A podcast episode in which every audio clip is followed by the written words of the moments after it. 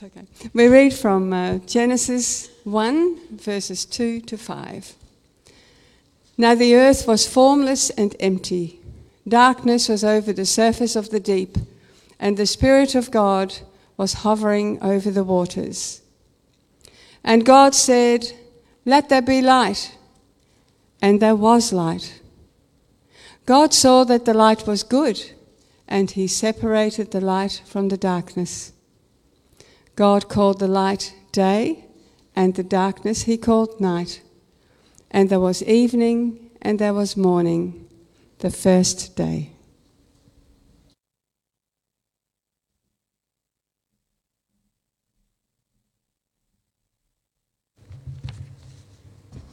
It's now my privilege to welcome um, Pastor Isaac to the pulpit, and uh, I realize I forgot also to welcome his family, his wife, and two children. Two, three, three, three, four. It's good to have you with us this morning, and also I forgot to welcome people listening online. It's sort of uh, somewhere out there, and you forget that. But uh, welcome to you as well. Yeah, I've got this one. Yep, thank you.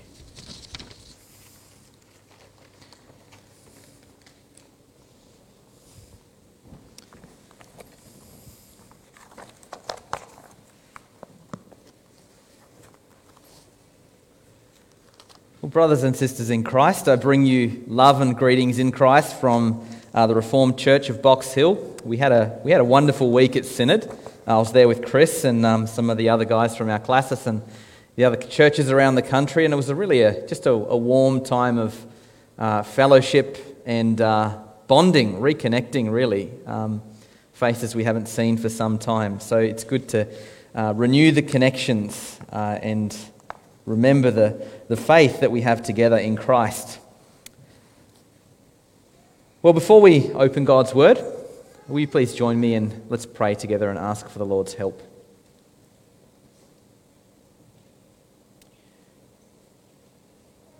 Our Lord and God, as we come before you this morning, uh, we feel ourselves to be uh, the least of all saints. And so, Lord, as we come to you, uh, we ask that in spite of our own weakness and frailties, you would be pleased to meet with us in these moments and speak to us by the power of your Spirit. We pray, O Lord God, that you would hear uh, this prayer and this request, uh, not for the sake of anything we've done, but for the sake of the infinite value of Christ's blood spilled for us. We belong to you, uh, we are yours, and we need the washing of your word each day. And so we pray, wash us and help us now. In Jesus' name, amen. Well, we sung those words uh, by faith we see the hand of God in the light of creation's grand design. Those words are really uh, well suited to our short passage this morning from Genesis chapter 1. Because in, in these verses, in the, in the first verses of the scriptures, perhaps you haven't thought about it before, but we really actually see uh, a design of God that has this grand and cosmic scope, this kind of scope that's, that's, that, that our song says. By faith, we see the hand of God in the light of creation's grand design. Let me uh, ask a question. Have you ever tried to use a hammer to cut wood before? Have you ever tried pouring orange juice into your car as a replacement for petrol? Have you ever tried to paint a masterpiece using mashed banana? I'm using some stupid examples here to try and make an obvious point. And the point is this that when it comes to getting stuff done, you need the right tools for the job. You need to know the purpose of a thing in order to use that thing. And as our song said, there is a, there is a light of, of God's design in creation. He, he has made this creation for a purpose. And so we might ask those questions about uh, using hammers to cut uh, trees and such. But really, a, a far more important and uh, im- uh, question that we need to ask is well, what is our purpose? What is the purpose of, des- of the creation that God has made? Why does this world exist? Now, people will live their lives very, very differently depending on how they answer that question. For some people, the answer to that question is well, we exist to make money. That's why we're here. And they spend the, uh, the lion's share of their energies on that purpose. Others may dedicate themselves to pursuing pleasures. You know, the Bible says there are those who say, Let us eat, drink, and be merry, for tomorrow we die. But let's seriously ask that question for ourselves. Why do we exist? Why does Wonga Park Reformed Church exist? Why do you come and worship here? Well, Genesis 1, uh, in these verses, uh, gets to the heart of this great question why do we exist? Why does the world exist? So that's our big picture. Let's uh, dive into this a bit more and, and start exploring the text itself here. So I want to take us on a bit of a journey through day one of creation today. And our first sermon point, uh, really, and this is a question I want to put to us, is well, what is day one all about? Why is this in the Bible? Why did God start with this day? And I want to say, here's my big idea for why day one is here. Day one reveals the purpose of creation. Day one reveals the purpose for creation. That's my thesis for the text, if you like. So let's just read it again and just soak in again these well familiar words as we try and see them with fresh eyes this morning. Verse 2 The earth was without form and void, and darkness was over the face of the deep, and the Spirit of God was hovering over the face of the waters. And God said, Let there be light and there was light. And God saw that the light was good, and God separated the light from the darkness. God called the light day, and the darkness he called night. And there was evening, and there was morning, the first day. Now, I trust you can see in, in the text what's going on here. There's a contrast, isn't there? On the one hand, you've got light, and on the other hand, you've got darkness. That is what the text is doing. Verse 1 points it out there was darkness over the face of the deep. Now, in response to this darkness, we ask, well, what does God do? And the answer to that question is He speaks light into existence. He says, Let there be light. But the question is, why? Why does God do this? Well, to answer that question, I think we need to ask another What is light? Now, we can't understand why light is significant if we don't ask that question, can we? What is light? So, what do you think of when I ask that question? What is light? What comes into your mind? Probably the first thing you think of is, well, light. That's the stuff that comes out of the sun. Or maybe we think about light bulbs. And if that's the answer you gave, I want to say, unfortunately, you're wrong. That's not what day one is talking about. Because the physical light of the sun didn't turn up until day four, and light bulbs didn't turn up until 1879. And yet, here we have it in the start of day one, let there be light. So we need to rethink this. So, what is light? That's our second point this morning. What is light? Second sermon point. I'm going to make three observations to try and help us explore this question. Here's the first thing I want to say about light God is light. God is light. And Scripture actually makes this perfectly clear. In 1 John 1 and verse 5, uh, we read the apostle says, This is the message we have heard from him and proclaimed to you that God is light, and in him is no darkness at all. Now that's significant. In, in 1 Timothy 6 16 says something similar that God dwells in light unapproachable. And so light is not first and foremost about the sun in the sky. Sun and its light are really an analogy pointing back to the true light Light is primarily about who God is. And so when God says, let there be light, and I believe the scripture bears this out, what he's actually saying is, let the earth be filled with me.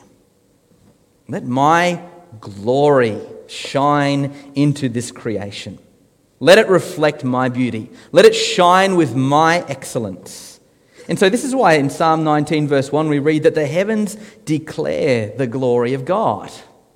This whole creation, why do we exist? We exist to reflect the glory of God back to Him in the joy of worship. And so, creation radiates with the light of God's glory, where it started out with dark, formlessness, void, nothingness.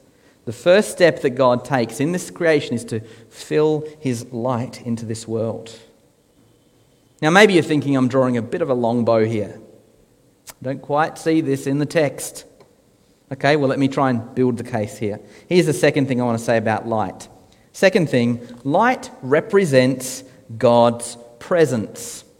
Light represents God's presence. Not only is it a symbol of his glory, but it is also a symbol of his presence. And I want, to, say, if you were an Old Testament Israelite in the time of Moses, when he wrote these words, that is exactly what you would have been thinking as you read it. You know, as the, as the Israelites received these words and the, they hear, let there be light, they're going to be thinking about Moses' face shining with light as he brought the testimony down from the mountain. They're going to think about the pillar of fire that led them through the darkness of the night. And supremely, they're going to be thinking about the tabernacle, the tent of meeting, the place where God came down and met with his people.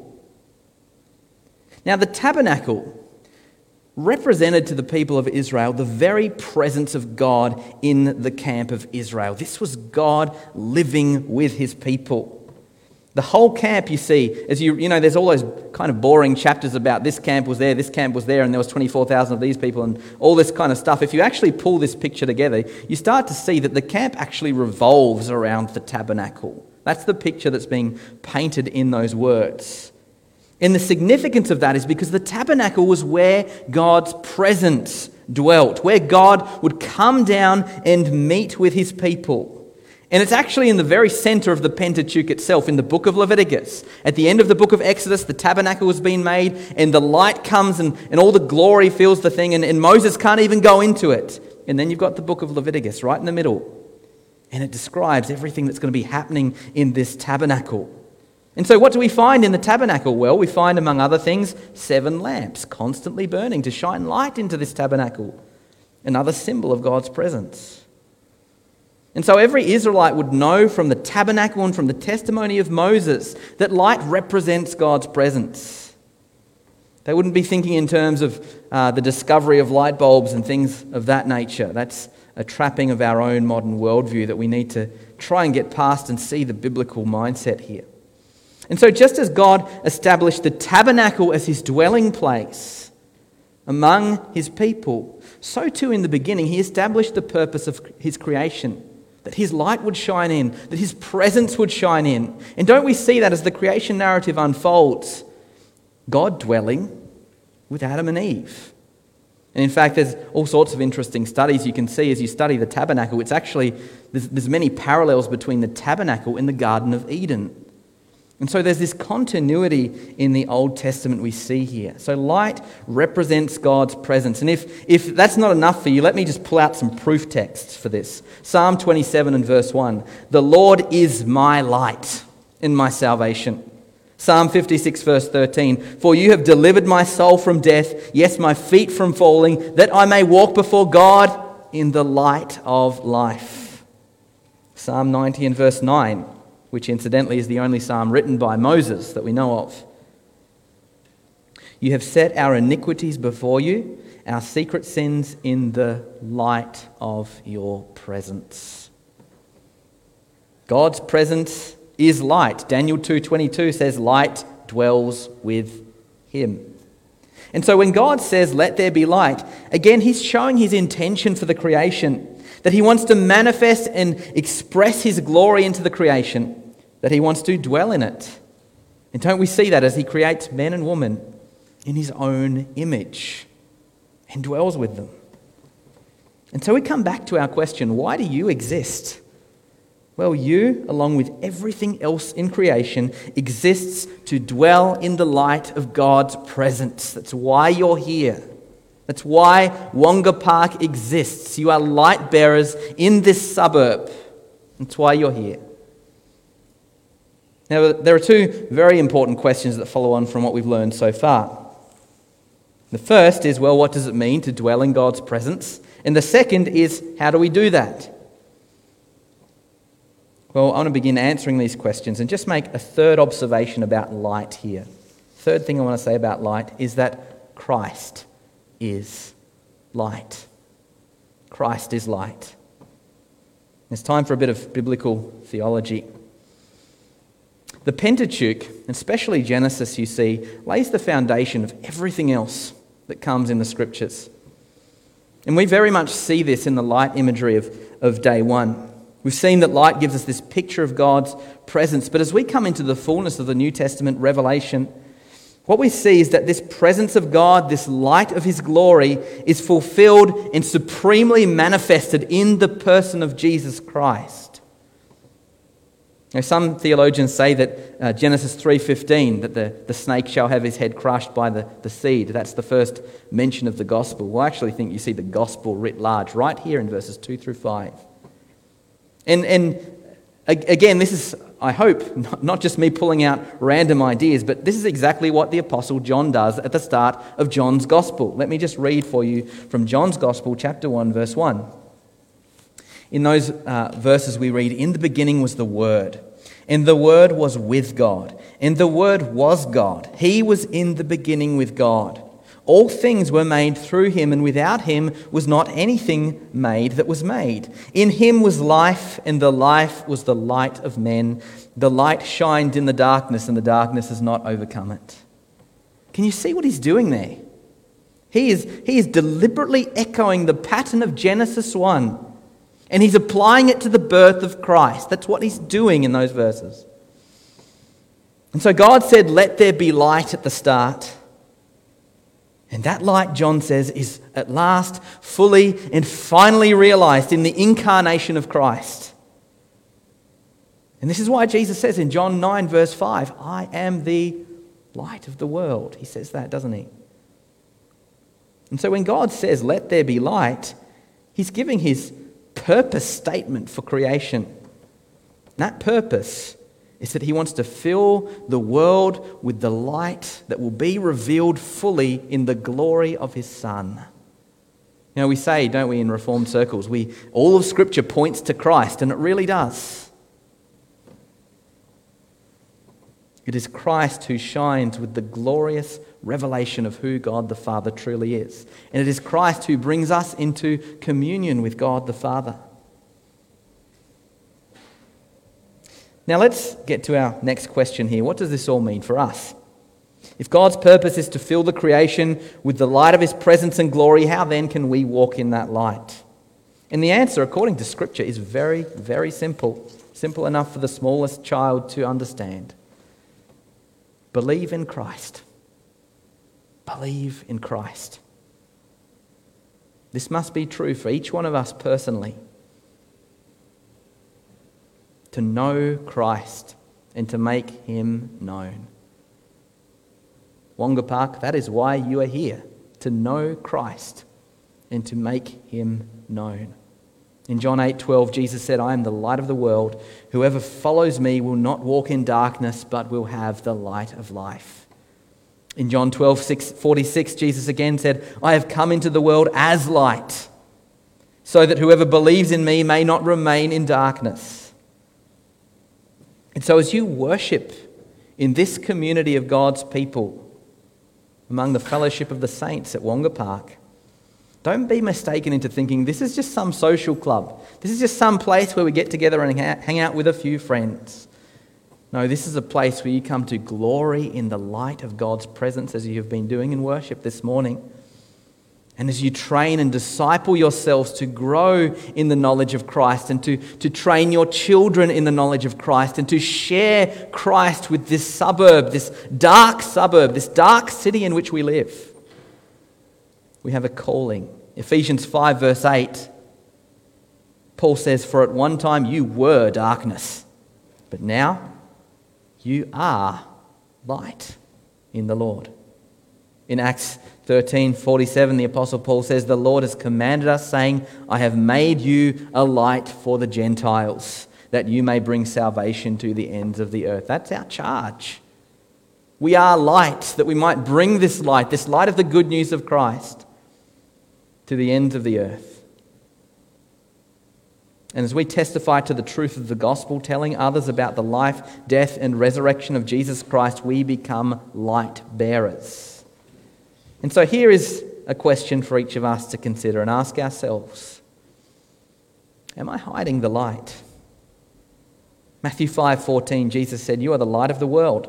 A city set on a hill cannot be hidden, nor do people light a lamp and put it under a basket, but on a stand, and it gives light to all in the house." In the same way, let your light shine before others, so that they may see your good works and give glory to your Father who is in heaven. Oh, this is remarkable when you think about it, isn't it? The God of all creation, the God who spoke light into existence, has placed his plan, this grand design that we've been singing about, and he has taken it and he has put it into your hands.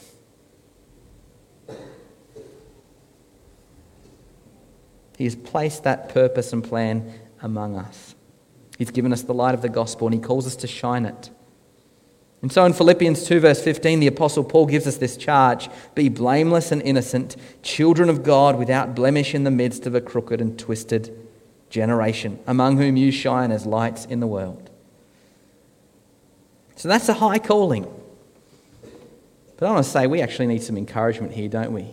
Because, you know, I, I think about that and I read those words and I get smaller and smaller. And I've got a nice big pulpit here to hide behind as well, so that's.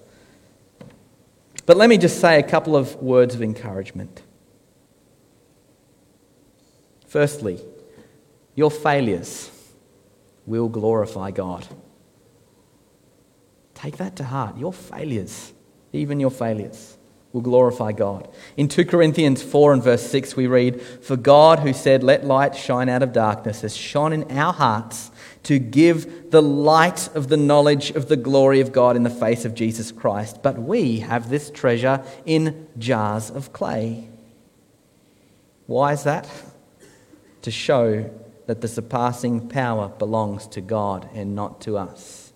And when that light shines, the fullness of that grand creation design is there at the end of the world.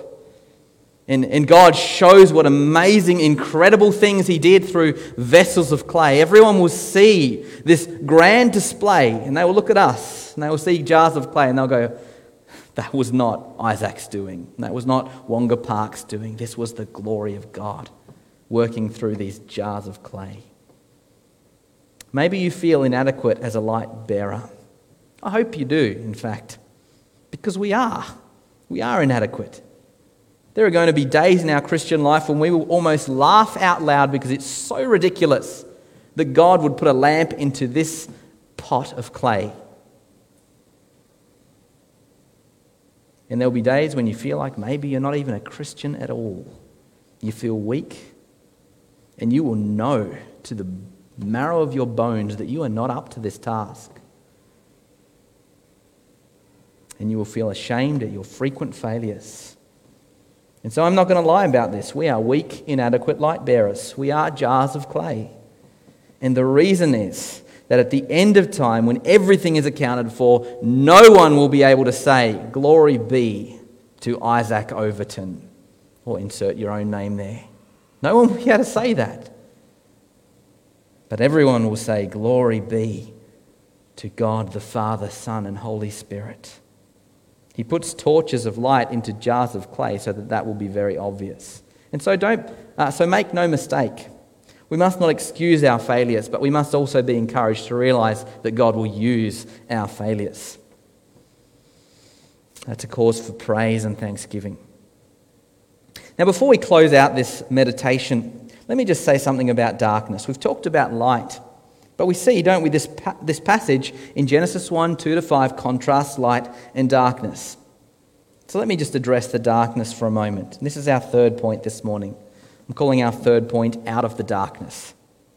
And I want to say two things about the darkness. First, darkness is the absence of light. Darkness is the absence of light. What a bright spark this preacher is, eh? Verse 2. It's a bit obvious, isn't it? But um, I've got a point to make here. The earth was without form and void, and darkness was over the face of the deep, and the Spirit of God was hovering over the face of the waters. Now, picture this. The picture in this verse is this picture of this formless world. It's not about what's there, you see, but it's about what's not there. That's why the word void is there. A void is a nothing. And darkness, in contrast with light, reveals this similar insight. Darkness is the absence of light. It's not so much a thing as the absence of the thing, which is the light. Now, maybe that seems like a kind of a useless observation to make, but stay with me because I'm trying to build something here. So, here's the second thing I want to say about the darkness. Second thing I want to say God is the pattern of creation. God is the pattern of creation. And maybe that sounds strange. And you, you think, well, what's that got to do with darkness? Well, let me show you. At the start of verse 2, here, here you've got this creation, this dark, formless, void, empty world. And then God says, Let there be light. Now, just remember what we learned about light. Light represents the glory and presence of God. And so, what this means is that it's God's character which gives definition and form to the creation. This is why the psalm again says, Creation declares the glory of God. We're a mirror. That's what we are kind of like we're not a thing of ourselves, we're, th- we're something that God has created and imprinted his own image on. And so darkness is this void, and light is the thing that fills everything. And light is inseparable from the persons and presence of God, the person and presence of God. And so, again, this just emphasizes the point I'm trying to make here that God is the pattern for creation. This is why in the New Testament we're exhorted so many times imitate Christ. Imitate me as I imitate Christ, Paul says. You see it with children, don't you? They imitate their parents. We find it in ourselves. We need mentors. We need older, wiser people in our lives. We can see the way they, they live they, their lives and follow the patterns that they set. Let me give you an example. The Bible says God is love. And so, what this means is that in our relationships, they're designed to function on the pattern of God's love. They're designed to function in the same way that the love of God functions. The Bible says God is righteous, and so it is that creation is designed to reflect His righteousness and moral perfection. And you can see that, can't you? Whenever you see a moral breakdown in society, in our own lives, in our families, everything just goes to custard and it just splats all over the floor. It's a mess. God is the pattern. You could, you could go through all the glorious attributes of God and explore how, how these attributes are the pattern for creation. Maybe I can use an illustration here. When you read a book, every word of that book, your favourite novelist, whoever it might be, every word of that book is reflective of the mind of the author. It's a, it's a, a creation of the author's uh, uh, skill and, and, and mind. The characters are a product of the author's mind. In many ways, they are reflective of the author. They have to be, don't they? Unless there's a co author. The plot of the story originated with the author. The themes and the content of the book come from the author. And so everything in that book bears the imprint of the creator, the writer. And put simply, we say, well, God is the author of creation. And so we all bear his imprint. And so let me, uh, in closing, leave you with an application and an encouragement. Here's the application for us put off darkness. Put off darkness.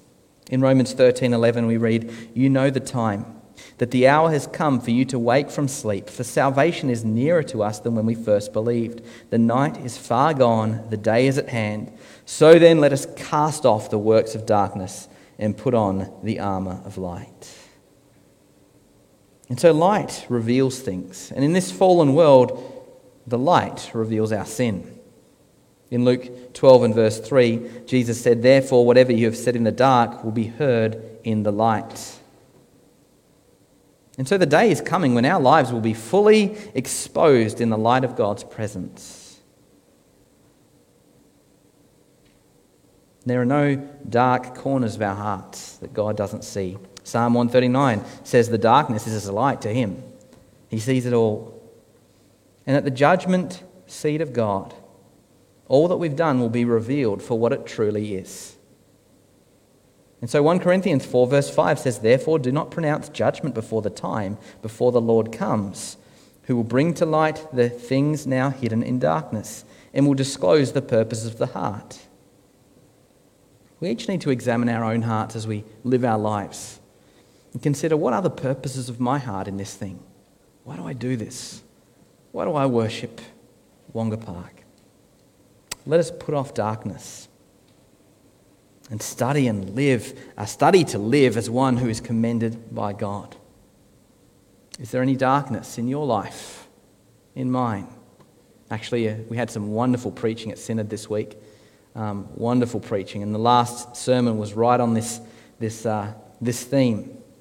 And yeah, I, I think God just shows there are things in our hearts, there are things in our lives that hinder us, aren't there? Hinder us from loving Christ. Those things we don't want to let go of. You know, he, he, the, the preacher said, you know, we sort of see these things in our lives and we kind of know they've got to go and we say, oh, this time in two years, it'll be gone. But we'll just tolerate it a bit for now and we'll kind of wean ourselves off it for a while. And our brother encouraged us and says, No, today is the day. Put it off now. The night is far gone, the day is at hand. But finally, let me offer an encouragement as we, I trust and hope, are motivated to seek the Lord, uh, to live holy lives. Let me offer an encouragement. When you start looking for it in the Bible, it's amazing to see the way that God uses the imagery of light in Scripture. I, perhaps you've seen that as we've looked at a few verses across the, the course of the Bible, and you just see light popping up in all sorts of interesting places. But here's the encouragement just as God starts with light at the start of the Bible, you see at the end, he actually ends with light as well. In Revelation 21 and verse 23, let me read those verses for you. It's speaking of the, the new Jerusalem and the new heavens and the new earth. Listen to what we hear in these verses. Revelation 21 23. It says, The city has no need of sun or moon to shine on it, for the glory of God gives it light, and its lamp is the Lamb. By its light all will the nations walk, and the kings of the earth will bring their glory into it. In verse 5, 20, uh, verse 5 25 and the night will be no more. They will need no light of lamp or sun, for the Lord God will be their light. So, this, this imagery of light at the start, we see as we come right through to the end. All the, the, the imagery and the mystery of the Old Testament is finally revealed, and there are the people of God together. No need for lamp or sun. And so, brothers and sisters in Christ, let me encourage you not to put your hope in the passing things of this world. Look forward to that city whose builder and maker is God. Put your hope fully in the grace that is to be revealed when Christ returns. Because in that day, the light will shine far brighter than the sun shines at noonday on a cloudless sky. And in that day, we will stand together in his presence where are your affections today? What are the things you love? What are you hoping for? In that day, we will glorify God and enjoy Him forever.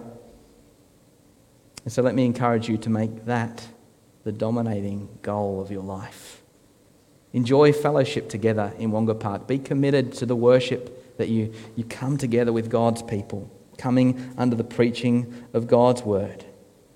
Set your heart fully on Christ Walk with Christ. Talk with Christ.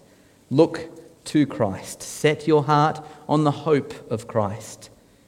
And, brothers and sisters, before we know it, we will be in the light of his presence together. Amen. Let's pray.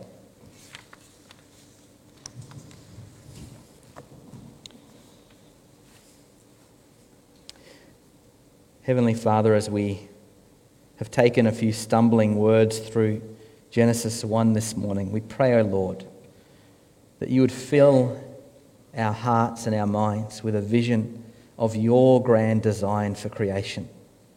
Oh Lord God, we confess so often we live our lives with our own designs and purposes, and we, we plan and, and uh, make different goals and aims for ourselves. We set our hearts on various different things. And yet, even when those goals are realized, the glory quickly fades. And so, Father, we pray, please meet us in the weakness of our own hearts. Please put light into these vessels of clay and shine your glory. We pray you would shine your glory here in Wonga Park, in Box Hill, in all our churches around the country, in all the churches around the world. We give you glory and thanks, and we look forward to that great day when your glory shall indeed fill the earth, and the knowledge of the Lord shall cover the, the earth as the waters cover the sea. Lord, keep us until that day. Wean our hearts from the love of this world, we pray, and we pray in Jesus' name. Amen.